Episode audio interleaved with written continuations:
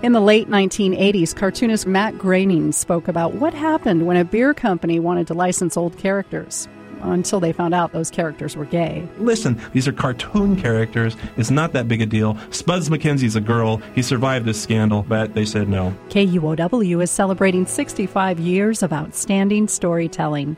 Go to kuow.org slash 65 to hear interviews and other material from the archives.